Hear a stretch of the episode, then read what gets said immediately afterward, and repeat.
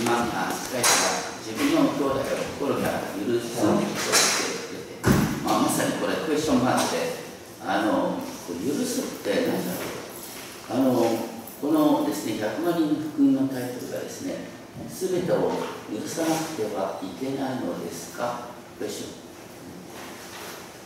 ン。正直言ってこういう質問をすること自体でちょっと考え直してほしいなと思うんですがあのでも原稿頼まれてですね、えー、ちょっともう一度改めてですね裁くとか許すっていうことをあの聖書全体から、ね、知らないうちに裁くとか許すって言いながら自分を神の位置に置いてることがある。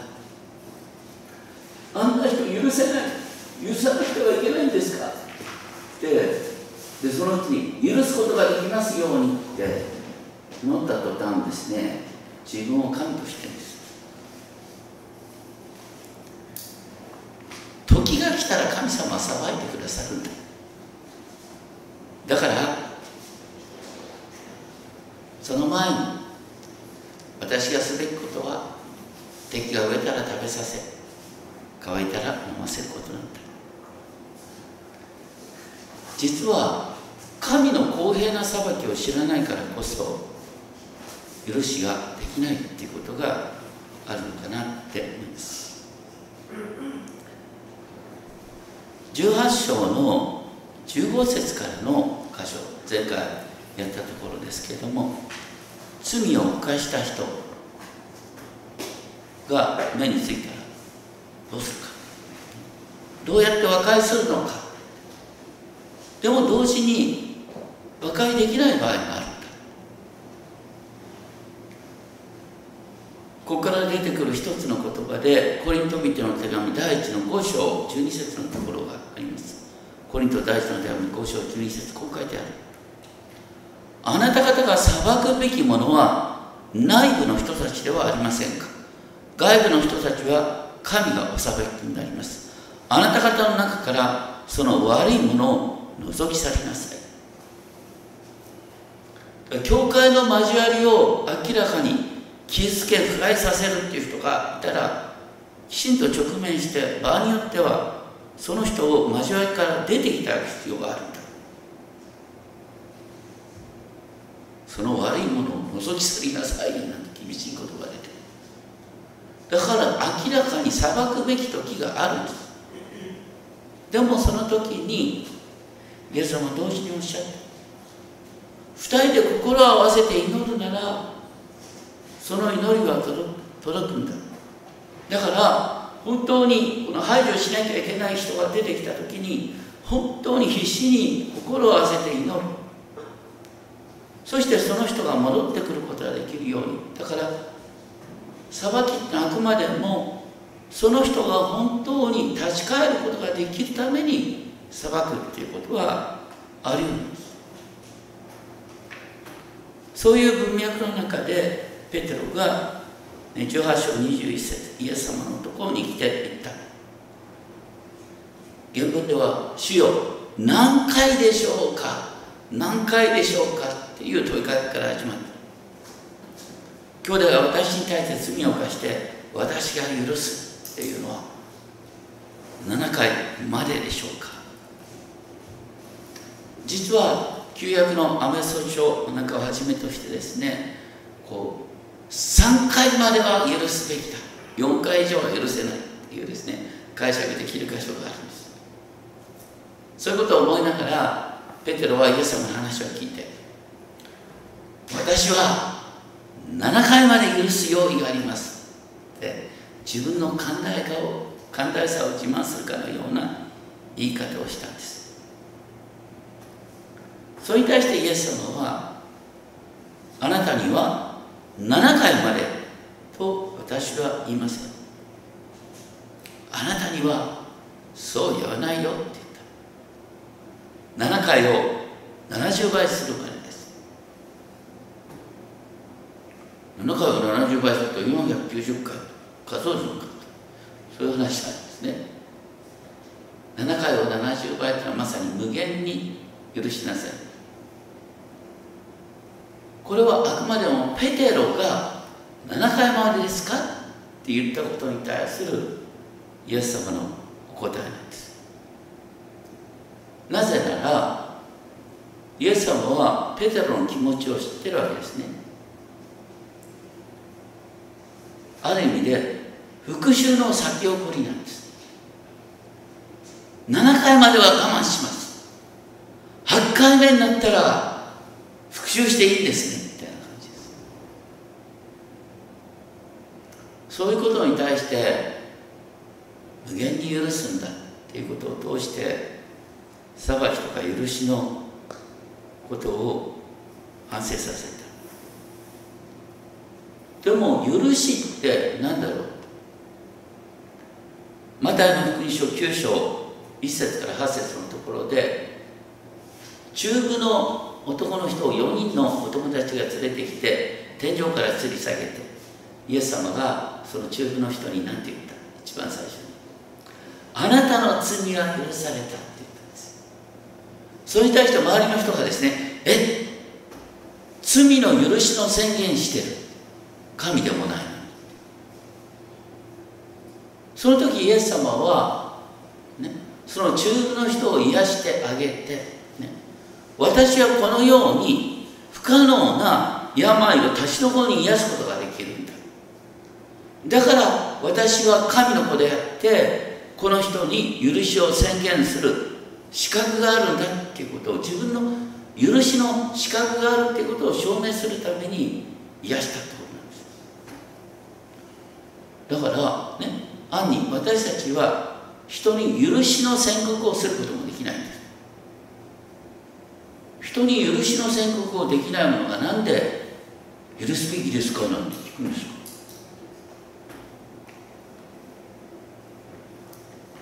実は私たち人を許すことができないって背後に神の裁きを知らないからってことがある。ローマ人の手紙12章18節を開いていただきたいんですが開ける方ローマ書の12章18節からの箇所ですね。新約の318ページですけども使徒パウロはこう言った。自分に関することについてはできる限り全ての人と平和を保ちなさい。愛する人たち自分で復讐してはいけません。神の怒りに委ねなさい。この神の怒りに委ねなさいっていうのは厳密に訳すと神の怒りに場所を空けなさい。あなたが先走って復讐してしまうと神様がね裁きその人の悪に対して裁きを下す必要がなくなる。神の裁きがその人に届く余地を残しておきなさい。英語で言うと leave, leave room for the wrath of God. 神様は必ず裁いてくださるんだから裁かなくたっていいよって話今日ねこの話をしてですね何人かの話で人から聞くとですね実際にそういうことがあったっていうんです。ね本当に自分に、ね、本当に意地悪をした人が自滅した。っていう件を 2, 件聞きました立ちどころに。だから本当にそういうことがある。僕もなんか思い出すことがある。本当に頭に来る人を自滅するところはね神の裁き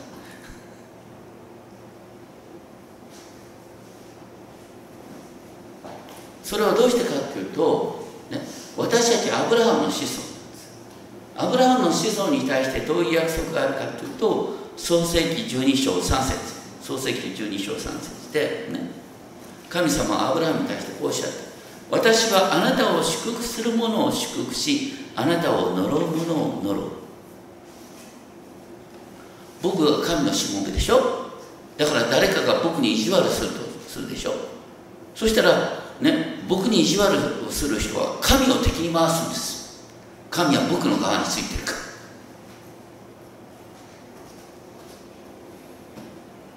もうすごいことを書いてあるんですそれがアブラハムの子孫になるってことです。神様はあなたは復讐しなくたってあなたのことをちゃんと見てて時が来たらきちんとごめんなさい。落とし前をつけてくれる。だからそこで何と言われてるかっていうとねあなたのすべきことはあなたの敵が飢えたなら食べさせ乾いたなら飲ませることなんだ。そうすることによってあなたは彼の上に燃える炭火を積むことになる。燃える炭火を積むってことはその人を慌てさせるってことです。その人明らかにね自分に対してなんかね嫌な言葉だとかあの返ってくると思う。それに対してね嫌なことをした人に私たちが善を持って優しさで対応すると向こうが慌て出すそれが燃える炭火悪に負けてはいけませんむしろ善をもって悪に打ち勝ちなさい。サタンはねいつも私たちを戦いに巻き込もうとしてるんですお讐して当然なんだよ。って言ってサタンは私たちに支えかける。お前が言うべきことを言ってそしてきちんと断固とした処置しないとね悪がどんどん広がる。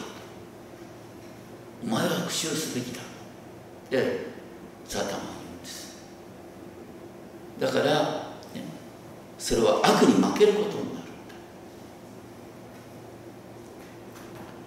でもイエス様が十字架にかかった時有名な言葉。父を彼らをお許しください。彼らは自分で何をしてるか分かっていないのです。イエス様おっしゃったね。でもその直前にイエス様は自分を十字架にかける人について厳しいことを言っておられるのをご存知でしょうか。ルカの福音書23章の31節を見るとルカ23章31節。イエス様もねパリサイ人を指して枯れ切って言いながらねご自分については生木自分は生きてる木なんです。イエスのこう言生木である私にこのようなことが行われるなら枯れ木であるパレスタイ人には何が起こるかという感じのことを言ってる。だからイエス様は、ね、パリサイ人たちに神の厳しい裁きが下るっていうことを目の当たりに描きながらお父さんはそこまでしなくていいです。彼らは自分でやってること分かってないんですから許してあげてくださいだから許しっていうのは必ずね裁きがあるっていうことを確信して初めて許しっていう言葉が出てくるん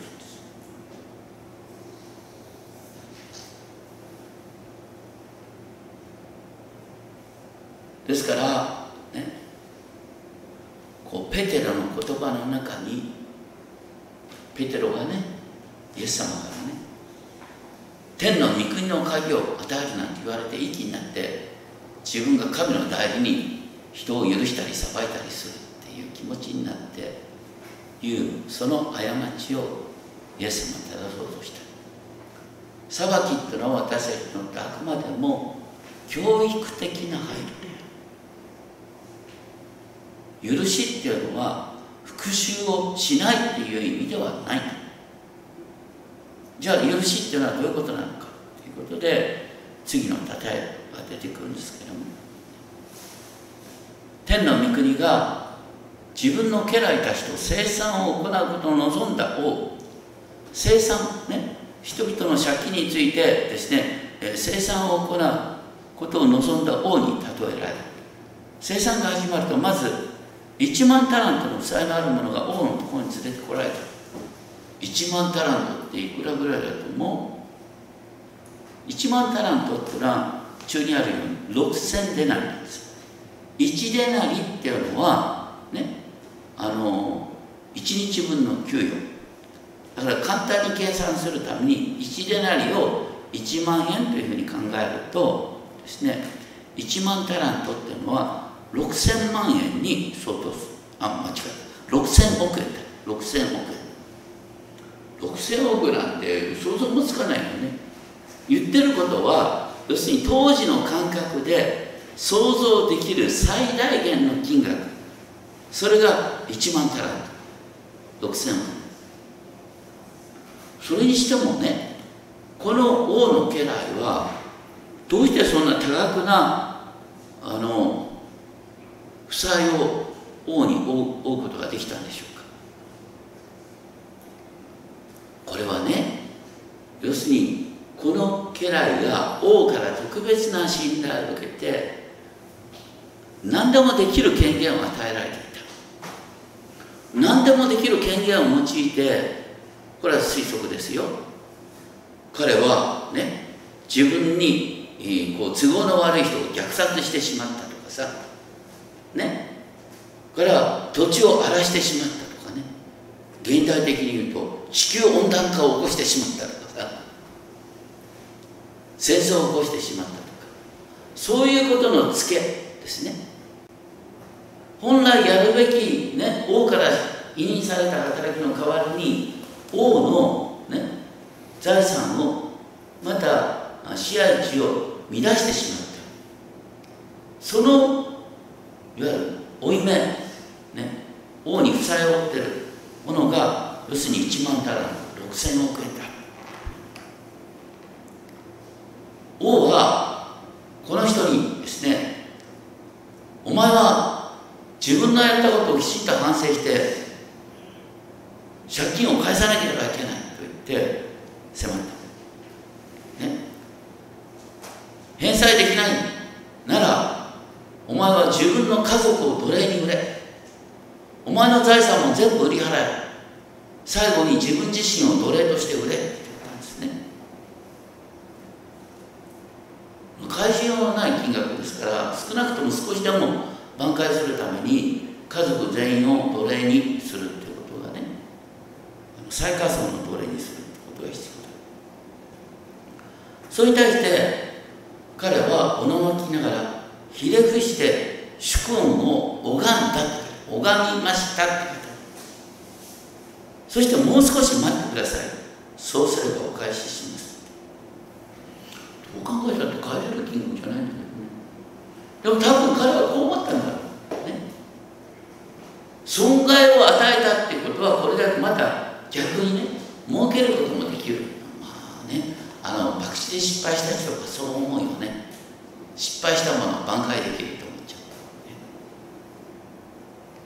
う、でもね王様はねいやこんなこと任しといたらかえって危ないことになると思って要するに負債をないことにしてあげたあくまでも責任を問うっていうのはなかなか危ないんですよね。ご存知の通りあの、うん、第二次大戦が始まるきっかけに第一次大戦の戦後処理の問題。あの時に特にフランスなんかがね強硬な意見を主張してドイツから徹底的に賠償を取らなきゃ我の国は成り立たないと言ってドイツに対して多額な賠償金を請求することを連合国が決めたんですよ。その結果として何が生まれたかとヒットラーが生まれたわけですよ。相手を追い詰めすぎるとね次の悲劇が出る。だから王はねお返しようがないんだからもうなかったことにしようっていうことでこの人の1万タラントの借金を帳消しにしてあげた。それは彼に新たなる、ね、こうやり直しの機会を与えたってことなんですけども。でもこの借金を許してもらった人は王の元から出た途端ですね自分に100デナリの借金のある人に出会った。100デナリというのはさっきの計算でいうと100万円になります。まあね私たちの感覚だとさ100万円の借金なんか法引きにできないわな。だけどさっき言った6000億円との比較。60万分の1の借金。なんです許せない方がおかしいと。だけどねさっきの6000億円の、ね、借金を帳消しにしてもらったような人ってのはどういう発想を取るかっていうとね借金許してもらったのも自分の手柄に感じる。いや王はねやっぱり僕に頼るしかないんだよ。ぐらいに思っちゃって。でこれからきちんと全てをきちんとやる。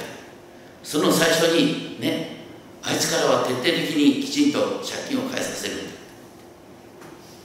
でその人の首を捕まえてね返せ返せない。だから牢屋に入れた。牢屋に入れたらどうして返せるか分かりますか？牢屋にいてもねできることがあるんです自分の家族を奴隷に売るっていう承認はできるんです。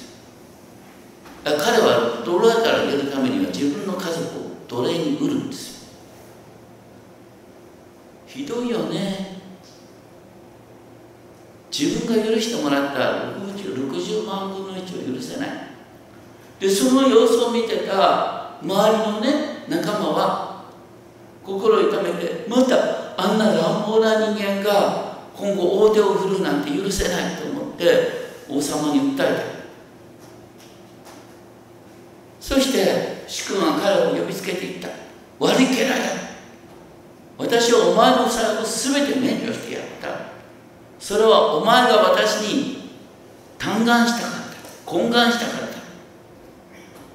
でもあいつだってお前に懇願しただろう。どうして許せないんだ？お前は自分の仲間を憐れんでやるべきではないか。私がお前を憐れんだんだあくまでも私たちは王の憐れみの姿になるべきだ。こうして主君は怒って負債を全て返すまで彼を極利たちに引き渡した。どういうことになるかというと彼は、ね、自分の、ね、極利のもとで要するにあの家族を奴隷に売るっていう、ね、契約をする。でお金をもらってそれを借金に返す。で最後にはどうするかと自分の身も奴隷に行って借金を返す。当然それでも返すことができないでしょ？だから一生涯、ね、最下層の奴隷として働き続けることになるとですね。無知打たれながら。これを私たちに起こるってことはですね私たち人に簡単にしないとですね私たちは反対にね人から奴隷扱いされることになるんだよ一生。人の、ね、裁きを恐れながら意外にそういうことが身近なところで起こる場合もあるんです。ですから結論。天におられる私の父もこのようになさいます。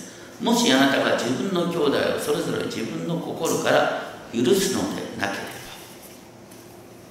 ば兄弟を許すってことに関してですねあの主の祈りであの誤解されているところがあるんですけれどもあの マタイの6章を見るとですねマタイの福音書の6章を見ると主の祈りが出てきます。マタイの福音書の6章の12節、ね、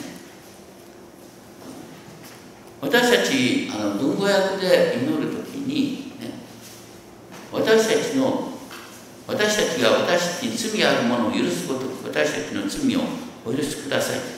我らの罪を許したまえ。でも厳密に言うと罪って書いてないんです。負い目って書いてあるこの負い目っていうことは借金と同じなんですさっき、ね、借金と同じ言葉です。だからこのイエス様がこの主の祈りを教えるね背後に後でこのね1万タラントと100デナリの例えをするっていうことを前提でイエス様はここでおっしゃって言ってることは私たちもねこの王様から素晴らしい権限を委ねられてるですねこの、うん、高級官僚と同じだ 私たちも本当に莫大なものを神様は迎えてくれ素晴らしい能力を与えられてる賜物を与えられてる。あなたはその賜物を使って何やったんだ？ね。何やったんだっていうね。やってないこと自体が借金なんだよ。だってね隣の人に優しい声をかけなさい。隣の人が困ったら助けなさい。またあなたの能力を生かしてこれだけの大きな働きができるはずなんだ。働きができるはずなのにやってない。やってないことは全部借金なんですまた反対に、ね、害を及ぼしてしまった。それが全部神様のもとにつけられるそれを私たちはどのように祈るように教えられているかというと、ね、私たちの負い目をお許しください。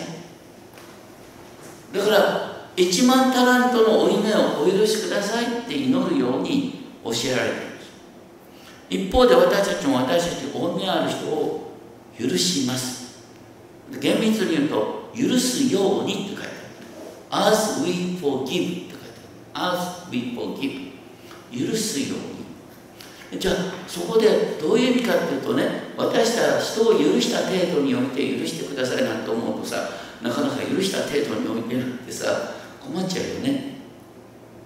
どういうことかというとね私たちは本当に神様の前で自分の負い目を許してくださいってね祈っているその誠実さは私の隣人との関係で現れる本当に自分の、ね、神の前における借金の負い目の大きさを気づいてるとしたら許せて当然なんです。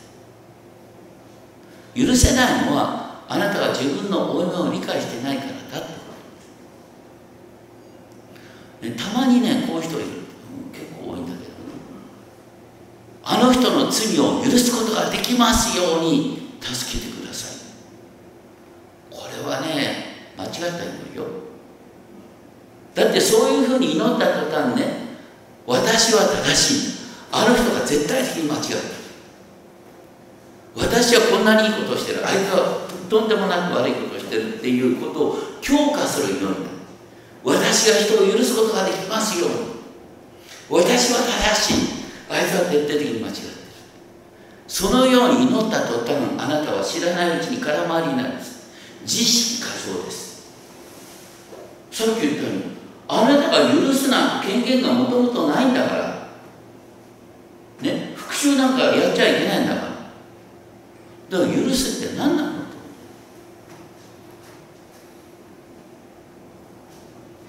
だから問われているのはね私がその自分に負い目ある人に対して、その困ってる人が助けを求めた時に喜んで助けることができるか。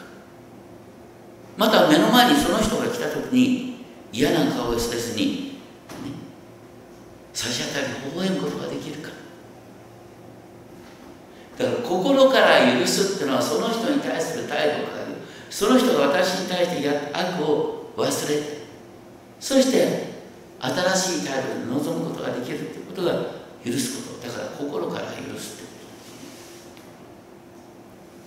こと。でもね言ってることはあくまでもあなたの負い目の重さを理解すれば60万分の1なんだあなたの隣の人があなたに対してやって悪なんてご存知だってさこの1年ぐらい、ね、何十年も生きてそのことを思ったらある意味で許せて当然。だから嫌でも許しますって言いなさい。って言なさい許しますって言いなさいなんでで許しますって言った途端ですね気持ちが変わってくる。許しますって言ってみたら許せる気になってくる。関係が変わってくるってことがあるかもしれません。そしてもう一つここに励ましがある。ね。主の祈りのこの後でね何て書いてあるかって人の過ちを許すならあなた方の天の父もあなた方を許してくださいます。私たちは自分が自分の罪が許されたかどうか気になることがあるよね。だから罪の許しを確信したいと思って昔免罪符を買うなんてことがあって免罪符なんか買わなくたっていいんだよ。あなたが人の負い目を許すことができたら許すことができたっていうことにおいてあなたは神に許されているということを確信できるんだこれとても便利じゃない。あなたが許すことができるということにおいて、ね、あなたは神の許しを確信できるんだよ。本当に素晴らしい実践的な話ですね。とにかくここで神は許すべき人を許す。裁くべき人を裁く。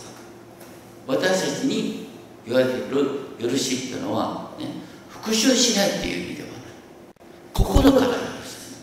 心から許すってことはその人に接する時に本当にねそれまでのことを忘れたかのように優しく接することができる。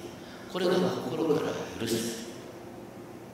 それは自分の負い目の大きさを理解した結果としてそれが出てくる。許すことができますようにって祈るんじゃなくて私の負い目をお許しくださいって真心から祈った結果として、ね、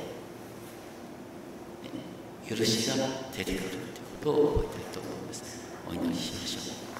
天皇お父様私たちは知らないうちに自分を正当化する。自分を徹底的な被害者に祭り上げる天才です。私たちの側に実は大きな問題があります。私たちが神様から与えられている賜物をどれだけ生かしたでしょうか。反対にどれだけ神様の世界を築けてきたことでしょうか。そのことを覚えながらお許しください。真剣に毎日祈る。真剣に自分の負い目の大きさを理解しながら許しを願う時。隣人のことが思い浮かびます。その時に「許します」と宣言している。そして「許します」と言ってみる時に新たな関係が生まれる。本当に不思議な知恵です。どうか隣の関係をそのように歩むことができるよう思ってください。尊き主イエスキリストの名にお願いします。